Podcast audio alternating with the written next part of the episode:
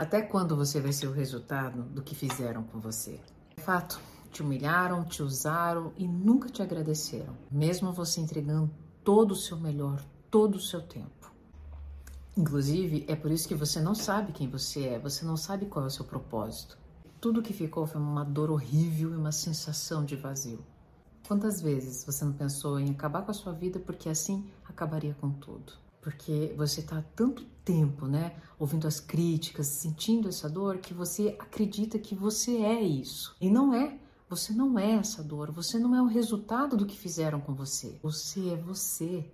E esse vazio pode ser preenchido de você. Pense nesse vazio como uma tela em branco, né? Que você, o artista, agora tem uma oportunidade de dar um, um novo colorido. Eu sei que não vai ser fácil, mas quantas vezes o artista fracassa até chegar à obra que ele tanto se encanta?